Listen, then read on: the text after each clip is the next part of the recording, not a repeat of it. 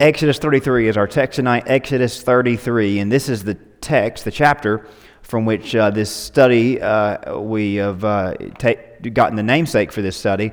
Uh, we're calling this study the Friend of God or Friend of God, which is referring to Moses, who is uh, really the quintessential friend of God in the scriptures. He's called a friend of God. Um, and really, the last part of Exodus, the whole book of Numbers, minus all the numbers, the whole book of Numbers and most of Deuteronomy is really the story of Israel's journey from Mount Sinai, the promised land. But really, that story is told from a perspective um, of Moses walking hand in hand with God, of Moses being a friend of God. I want to talk a little bit about Moses up front. I want to talk about um, Moses' role, that, how it's changed over time, and how it leads us to this chapter tonight. So you'll know that we are introduced to Moses, and Moses is brought on the scene as Israel's deliverer. You could use Savior there, but I think you know I like to save Savior for Jesus, right? And deliverer, same word, same meaning.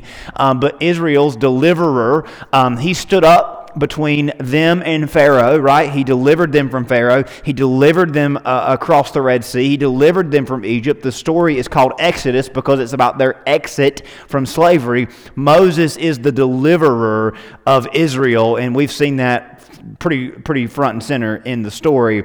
But now that they've got out of Egypt, now that they've come to Mount Sinai, received revelation from God, or headed to the promised land, he's still their leader, but they've really been delivered, so they're not really waiting to be saved from something. They've already been saved. Um, but now they're, they're following Moses, they're following God through the desert, but they've come across some tough times, and because of their sin and their, their, their flesh, they're, they're in need of some help along the way. And, and this is when we are introduced to Moses, the intercessor, or Moses, the advocate. Again, another name that we use for Jesus. Of course, all of these Old Testament heroes are pictures of Jesus. Moses, maybe more than anybody else, um, being the, the, the picture portrayal of the Messiah to come. He is Israel's advocate. Advocate is a legal word that means someone who stands between or stands before the judge, right? Before us. Um, he is our lawyer. He is our uh, attorney. He is our advocate before God. Moses, over and over again, especially in the latter part of Exodus, throughout the book of Numbers, Moses is going to be seen standing in the gap between Israel and God before God on behalf of Israel. Now, at Mount Sinai, it was clearly defined that Israel was God's people. So this is not a question of, this is not Moses trying to win Israel over for God or winning, winning God over for Israel. This is, it's already been established. Israel are God's people. That's not going to change. It still hasn't changed, right? Israel belongs to God. They're saved by God. They're sealed. They're not, that's not going to change. But they were still people, right? And because they were still people, that means they were still sinners, right? So in their sin, they would be inclined to do some things that were not right. They would be inclined to do some things that were wrong, and they were prone to wonder and they were prone to stumble.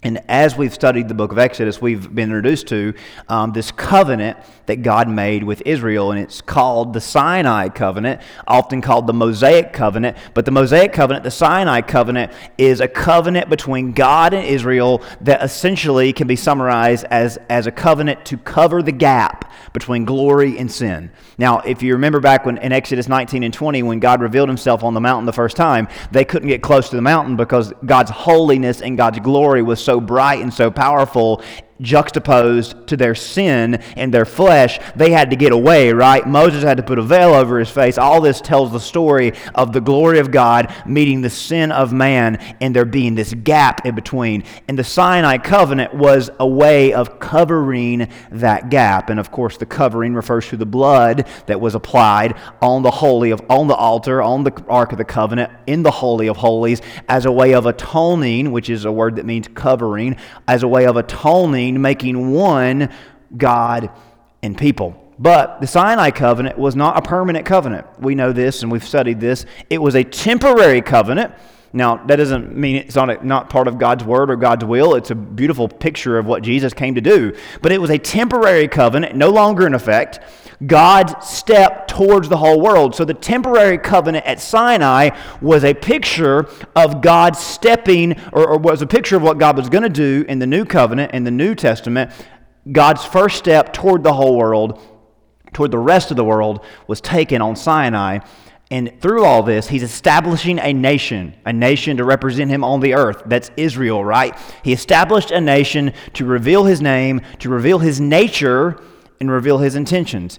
We've seen the story of him revealing his name, that they would know that Yahweh is the one true God. The law reveals his nature. He's holy, we aren't, right? He's perfect, we're not. He's glorious, we're sinful. So we've seen sin defined, we've seen good defined, we've seen evil exposed. His name, his nature, but also his intentions have been revealed.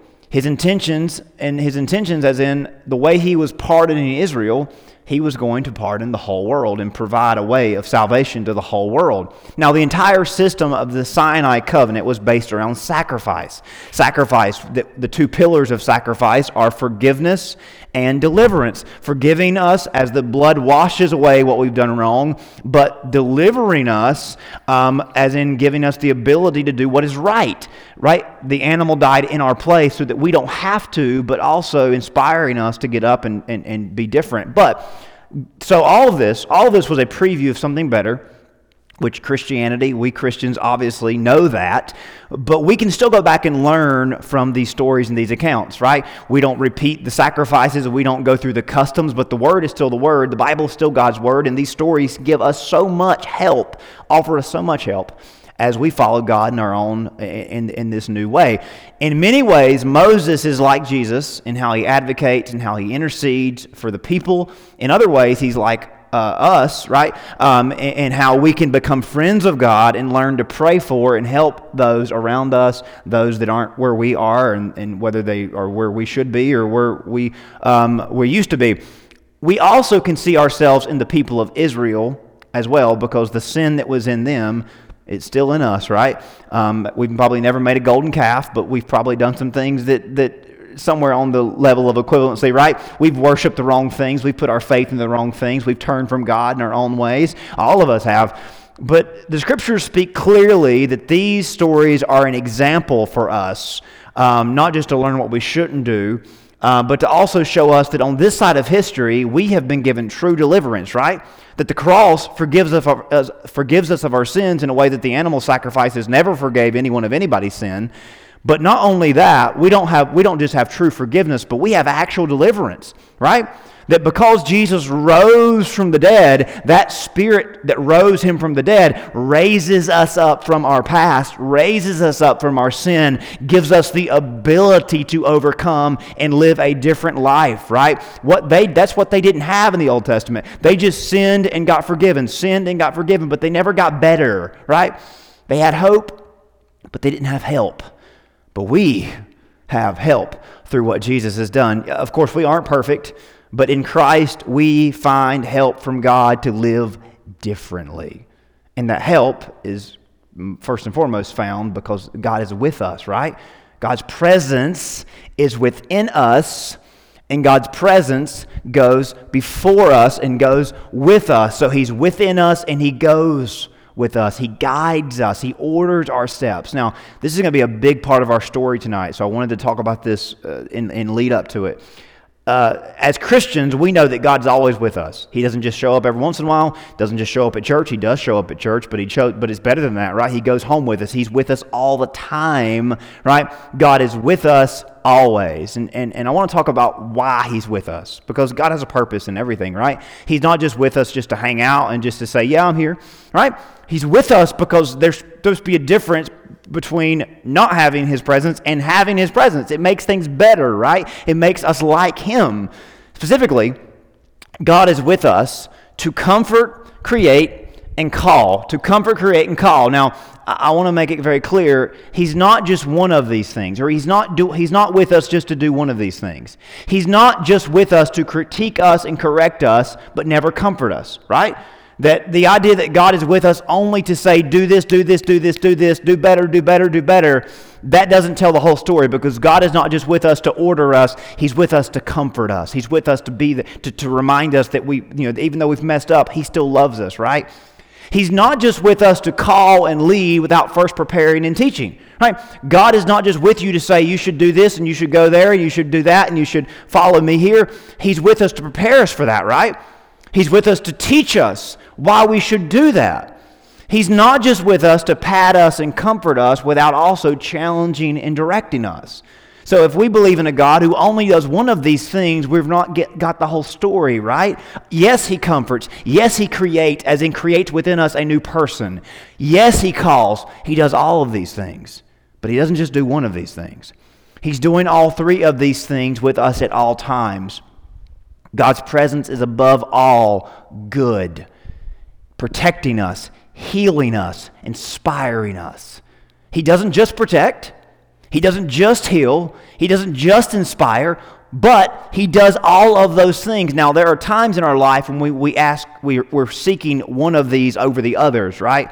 We're really seeking protection. We're really seeking healing. We're really speak, seeking inspiration. But we, as Christian people, ought to seek all of these things and not just focus on one side uh, of, of God's presence or one aspect of God's presence. In the, in the aftermath of the sin of idolatry, Moses intercedes for the people um, and he prays for God to spare them and punish him if retribution is required. He says, God, I want you to punish me. Blot my name out of your book if it takes saving the rest of these people. And his main part, his main point in his prayer is, God, we don't want to lose what we felt at this mountain because we've experienced you in ways that we could never imagine. And I know they just made a golden cow, and I know they just worshipped it and did awful things in front of it, and they did just. I know that doesn't make any sense. It doesn't make sense to me. It makes me angry for I broke the commandments. I'm sorry about that, God. I'll be back up in a little bit to get some more. But listen, God, I'm sorry. I'm praying for them, and if you've got to take somebody's life, take mine. Don't take theirs. But please don't leave us. Was his whole point of his intercession. Now, God hears Moses' intercession and he spares the nation. But the intercession would continue into the next chapter, specifically around the subject of God's presence. So keep that in mind. Keep in mind all that we've just talked about God's presence and how it applies to them, how it applies to us even more. As we go over this, as we talk about God's presence, consider this as we walk through this next chapter. So, here, verses 1 through 6 of chapter 33 and listen to Moses' intercession, and you'll understand why he's being so you understand how, why they respond the way they do when God says something to them. Then the Lord said to Moses, Depart and go up from here, you and the people whom you have brought out of the land of Egypt, to, to the land which I show you. I swore to Abraham, Isaac, and Jacob, saying, To your descendants I will give it. Now, we've heard that before, haven't we? The reason why God, when God called Moses back in Exodus 3, he said, Moses, I want you to lead my people out of this place. You belong in Israel or the land of Canaan. I'm going to lead you there. Abraham, Isaac, and Jacob live there. I promised it to them. I promised it to y'all. I'm going to lead you, and we're going to bypass all the different people that are taking the land or live in the land now. So we we can establish that it was God's will from day one for Israel to live in the land he promised to them, right? No questions about that. But here comes a little bit of a curveball. I will send my angel before you. I will drive out the Canaanites, the Amorites, the Hittite, the Perizzite, the Hivite, and the Jebusite. Go up to a land flowing with milk and honey, for I will not go up in your midst. What? I'm not going with you, lest I consume you on the way, for you are a stiff necked people. And when the people heard the bad news, the bad news, they mourned and no one put on his ornaments, his clothes, jewelry, all that stuff. And when the people heard the bad news, they mourned. No one put on his ornaments, for the Lord had said to Moses, Say to the people of Israel, children of Israel, you are a stiff necked people. I could come. I could come up in your midst in one moment and consume you. Now, therefore, take off your ornaments that I may know what to do to you. Should the children of Israel strip themselves of their ornaments by Mount Horeb? Horeb. But the point of this is God says, listen, my commandments have not changed. I expect y'all to get up and leave this mountain because y'all been here long enough. But I just want to give you a little bit of a clarification, or I'm going to change my story a little bit. I'm not going with you. And all of a sudden, that stops them in their tracks because this entire story has been predicated on God going with them, right? God's the reason they got out of Egypt. God's the reason they got across the Red Sea. God's the reason they had water to drink and had bread to eat and had quail to eat across the desert. Now they're at this mountain and they're about to leave, but God says, Oh, by the way, I'm not going with you. See you later. I want to go over this because this is very important and we can easily get lost in this story if we don't take it slow and break it down. It was God's will. It was God's will for them to leave Sinai and make progress. So we all we know that, right? It was always God's will to leave the mountain and make progress. It's always God's will that we make progress. It was not God's will for them to ever be without him. Now, I say that and I'm not I'm not misrepresentation misrepresenting the scripture. The, the story's not done yet, right? So even though God said I'm not going with you, I can say conclusively it was not God's will for them to ever be without him. He never wanted them to be without him. He did not want them to go without him. But he was just telling them straight up, hey, I'm not going with you if y'all leave right now. And I want you to leave right now. So they're kind of in a bind, aren't they? I mean, God just said to leave, but God said, I'm not going with you. But God said we should go, but we don't want to go without God, but we've got to go because God said to go, right? So this is kind of a tight spot to be in, isn't it? It's important that we see these two facts, I think, at the same time. Leaving Sinai without God wasn't a good idea. We can agree on that, right? Going out into the desert, not knowing where you're going, for the first time ever without God was not a good idea. But staying at Sinai with him wasn't the right idea. So you could see why somebody would say, well, I guess we're just going to live this mountain forever. And we're God's, we're God, so God's always, He's obligated to take care of us. He's obligated to feed us. He's obligated to bring quail and manna and all the stuff that we need. So we really don't need to leave the mountain. I mean, you could see how they could turn this into let's just stay at the mountain. Let's just live right here at the foot of this glorious mountain of God. Because leaving without Him was not a good idea. But I got to say also, staying with Him wasn't the right idea. The reason why they weep and they mourn is because they knew it was time for them to move. They couldn't imagine moving without him, though. But what were they to do? I mean, what would you do? You'd wait for Moses to tell you what to do, right? But what would Moses what was Moses to do, right? I want to talk about what they could have what they couldn't do and what we shouldn't do in similar, similar circumstances. I, I think this is really relevant for us today in our world and as a church. I want to take this and make it even more relative to us. What do we do when God says go and woe at the same time? What do you do when the Bible says you should do this, but all of a sudden your life, the way it's going right now, and you believe that God's with you and God's talking to you and God's guiding you, but and your, God says to do something, but also the situation says that's not going to work. And you just feel worse when you read the Bible and the Bible says do it, but you can't do it, right? Now we've been there, right? And maybe in church, preachers tell you not to. Preachers tell you that you don't have an excuse. But listen, I'm re- I'm I'm, I'm reasoning with you tonight because I know where you're at. I've been there, right? We're all where they were at. God says go and woe at the same time. When God's will and God's word is clearly leading us in a very defined, detailed direction, but God's spirit just isn't enabling it right now. I mean, the word says do it, the spirit says uh uh-uh. uh the word says, I want you to, but God's Spirit just isn't giving us the peace or the ability to. God's for it, but He's not in it. Now that shouldn't be that should never be a reality, but it is, isn't it? Here's what I know we shouldn't do. We should never just sit and wait. we should never just get comfortable and get idle because that's easy to do.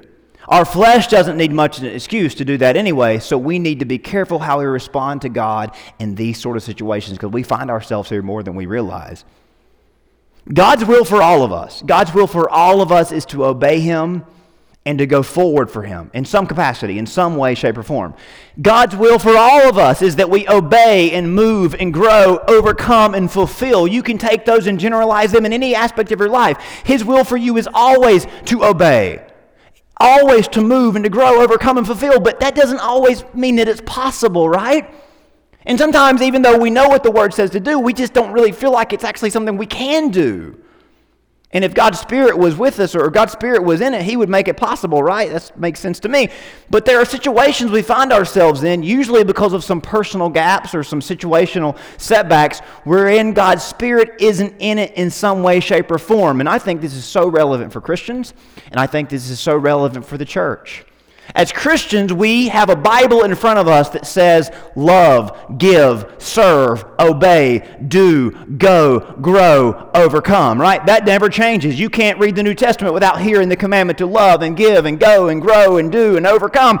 And sometimes you're sitting in church and the message is about doing and growing and obeying and overcoming, and you're just sitting there thinking, I want to do that stuff, but I just can't right now.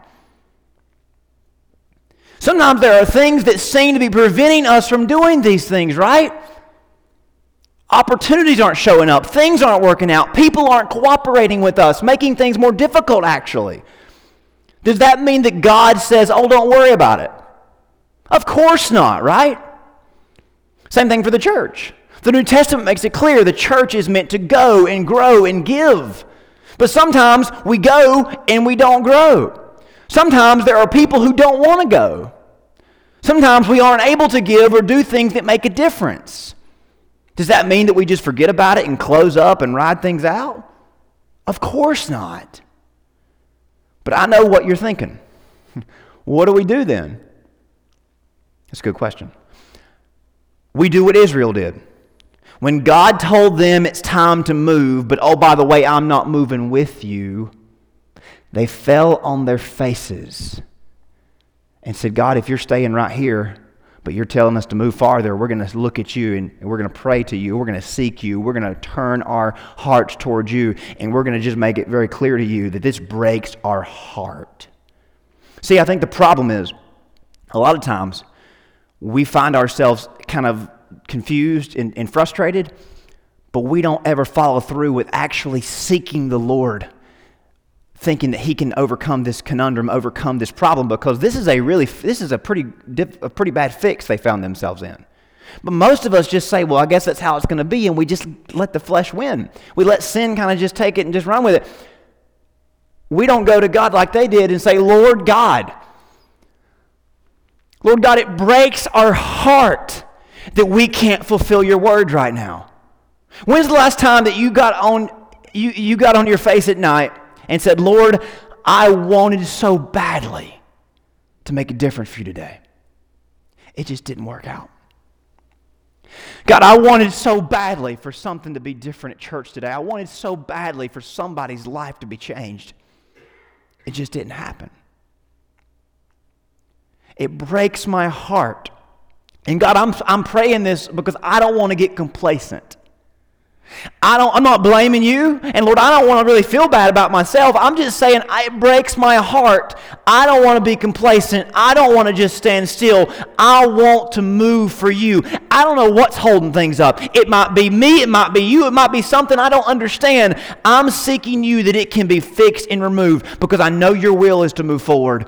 And I know that your will is that we shouldn't move forward without you. I don't know how that's going to get reconciled, but I know it's not going to fix itself. So I'm seeking you. That is, a, that is not what you want to hear, right? That's not a step A, step B, step C, it's fixed. That's a messy prayer to pray. That's a messy place to be, but that's the most place we find ourselves. See, sometimes the problem isn't is that God is willing. Sometimes we're just not looking. There are plenty of opportunities for us to love and give and serve every day. We just don't go out of our way to look for it sometimes, do we? Same things for the church. Sometimes we just get complacent. But here's what I want to say tonight. If something is preventing progress in your walk with God, let it make you more determined to worship and grow. Don't give up. Even though this makes no sense to me. That there would ever be a situation where God says go and woe at the same time. What I come, what I conclude, what I find, where I come to from this text is if something's preventing you from moving forward, let it make you more determined to worship and grow than ever. Just don't give up. It could be that God is using this just to draw you closer to Him. It could be that God is using this to draw you in and draw you out. God maybe allowed some bad news to direct you to better news. You hear that? They said, God, this is bad news. He said, I know it's bad news. I gave it to you. But could it be that God let you get some bad news because He wants to get your attention focused on better news? Could it be that God allowed you to encounter that roadblock and He allowed you to stop in your tracks? Could it be that that bad news from the doctor, that job that didn't come through, that deal that didn't close, that phone call that you didn't get, that relationship that fell apart, could it be that that was not something God was using to break you? He was using it to make you better. He was using it to get you focused on something even better than the good that could have came out of that. See, there are things that make you want to give up. There are things that make us want to lose hope, but God's actually working through those things to build us up and draw us up, draw us in to create an enduring spirit within us. See, if you feel like you're getting mixed signals from God, because this is what this is. If you feel like you're getting mixed signals from God, we need to prioritize getting close to Him to hear Him clearly. Because if you just if the phone call is breaking up and you think you heard go and woe at the same time, we need to say, okay, I don't know what's going on, but I need to get as close to Him as I can. I need to hear Him clearly, and I need to make sure I know what's going on. Because this doesn't make sense to me. It breaks my heart that somehow, some way, our progress has stopped. But I'm not going to give up. I'm not going to give in. I'm going to keep moving forward. And I know I can't go too far, but I can get as close to Him as I can. See, this isn't really exciting or energizing because it doesn't really show results instantly. But this is where God actually shows up to us. Verses 7 through 11 kind of tells us the, inner, the inner, interim of their time at the, as they were waiting. Moses took his tent and pitched it outside the camp, far from the camp, called it the tabernacle of meeting. It came to pass that everyone who sought the Lord went out of the tabernacle of meeting, which was outside the camp. So it was, whenever Moses went out of the tabernacle, that all the people rose up, and each man stood at the tent door and watched Moses until he had gone into the tabernacle. It came to pass when Moses entered the tabernacle that the pillar of a cloud descended and stood at the door of the tabernacle, and the Lord talked with Moses. We don't know what they talked about. We don't know how many times they did this. It could have been every Saturday morning, every Saturday night, because the Sabbath, right? It could have been every Wednesday night for years and years and years. We don't know. But that didn't stop him from doing it. Every opportunity he got, he was in the place worshiping, talking to God. God was talking to him. All the people saw the pillar of cloud standing at the tabernacle door. All the people rose up and worshiped, each man in his tent door. So the Lord spoke to Moses face to face as a man speaks to his friend he would return to camp, but his servant Joshua, the son of Nun, a young man, did not depart from the tabernacle. So Joshua said, Moses, I know you got to go back and put those people, get those people to not be so worried and not be so scared. I'm not leaving. Can you imagine how dedicated it must have been for this guy, this kid? I'm not leaving because I got to. If some, somebody's got to stay, somebody's got to be as close, somebody's got to continue to seek him. See, what they did when God said go and woe at the same time is they worshiped Him and they sought Him and they prayed to Him all the time.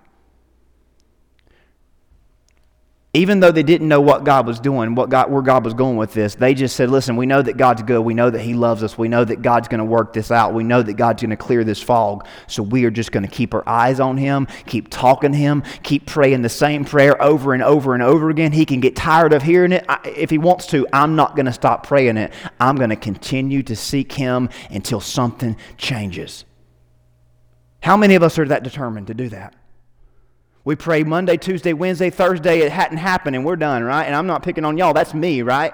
I make this resolution. I'm going to pray every bit, every little bit, every day, every hour, or whatever, and it doesn't happen all the time, right? Because we don't see the results and we give up. But they kept praying and they kept seeking. Remember Abraham when he pled with God about Sodom? God said, I'm going to blow this place up because it's awful and evil and they're doing terrible things and they're doing, uh, they're, it's, it's too bad for me to even let the people that are innocent live. And Abraham said, God, that's not you. That's not you, God. What if there's 50 people right, 50 righteous people down there? And God says, Well, I guess for 50 righteous, I'll spare the whole place. And he says, Well, what if there's only 45? And he says, Well, 45, I'll spare the whole place. What if there's only 20? Well, for 20, I'll spare the whole place. What about 10? I'll spare the whole place for 10. What if there's only two people, five people down there that's righteous? Will you at least get them out before you punish them? Yeah. I'll do that. Now that tells me, if you read the, if you read the beginning of the story, does that, does that mean that God ever intended to blow the place up when Lot was there? No. But had Abraham not had that conversation, we don't know what would have happened, right? And, ha- and if we don't pray and we don't seek his face, we don't know what might happen or not happen that wasn't supposed to happen. Remember this story? Maybe you haven't read it in a while. Jesus went away from there and withdrew to the district of Tyre and Sidon. And behold, a Canaanite woman from the region came out and was crying, Have mercy on me, O Lord, son of David. My daughter is severely oppressed by a demon. This was a Gentile woman. Tyre and Sidon were modern day Sodom and Gomorrahs.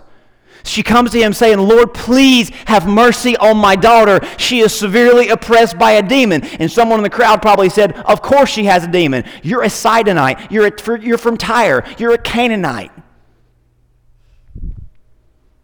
But he did not answer her. Can you imagine? Jesus ignored the woman. His disciples begged him, saying, Send her away, for she is crying out after us. She's, ignore- she's annoying us. He answered, I was sent only to the lost sheep of the house of Israel. I highlighted the dots to make it very clear the story wasn't over. So don't read that verse and think, well, I guess he didn't want to help the woman. There's more to the story. The story goes on. She came and knelt before him, saying, Lord, help me. He doesn't help her. It's not right to take the children's bread and throw it to the dogs. I mean, that, didn't, that actually did the opposite of helping her. That insulted her. But she says, uh-huh, I'm not giving up. Lord, yet even the dogs eat the crumb that fall off their master's table.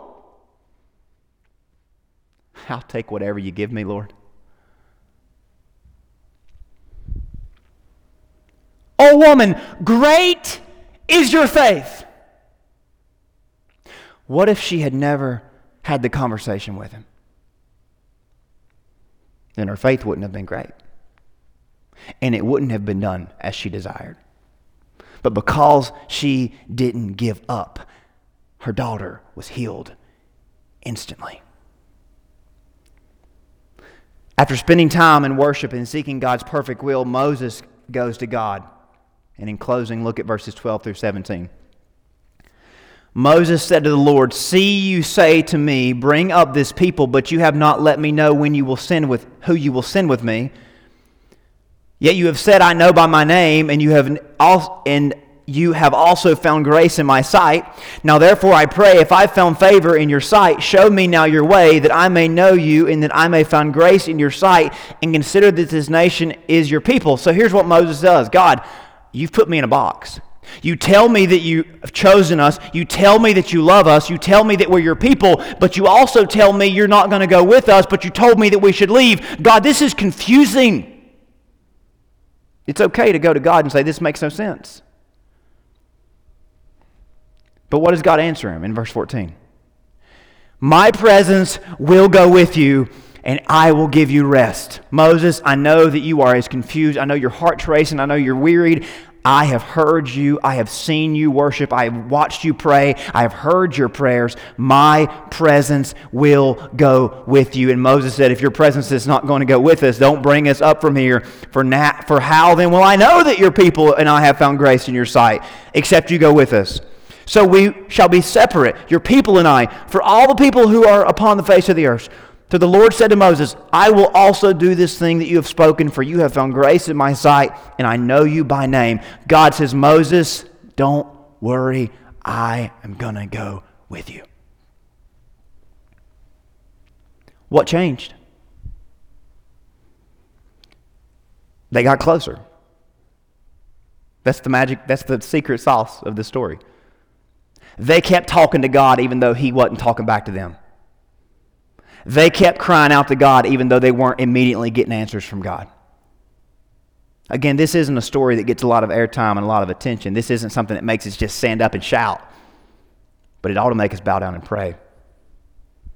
To get where God wants us to be, to get where God wants us to be, we need to get closer to God. That's the, that's the end all be all. That's the best I can give you. See, it was never God's intention for them to leave Sinai without Him. It was never God's will for them to leave without His presence. It was never God's desire for them to be without Him. It's never God's desire for us to be without Him. Whenever, if, if there are any gaps in our progression, it's almost always a sign that we need to move closer, we need to be more brave, and we need to be more bold. It's all about drawing us closer than ever before. The solution is never to get up, give up or fall back or become complacent. God doesn't prevent or punish, He does it to prepare us. As believers, we need to seek His face. Just like the prayer from Chronicles if my people who are called by my name humble themselves and seek my face. You know why it says seek my face? Because you can't get closer to somebody than somebody's face, can you? It's most uncomfortable that I can ever be to somebody when they get really close to me, right? And God says, I want you to get that close. Then I'll hear, then I'll forgive, then I'll heal. Verse 14, when God says, My presence will go before you, the Hebrew word there is, My face will be close to yours. Can you get any closer? That's the point. God doesn't want to lead us from afar, He wants to be even closer. Even closer. Church, that's what I believe God is saying to us in, in, in any and every circumstance that we find difficult.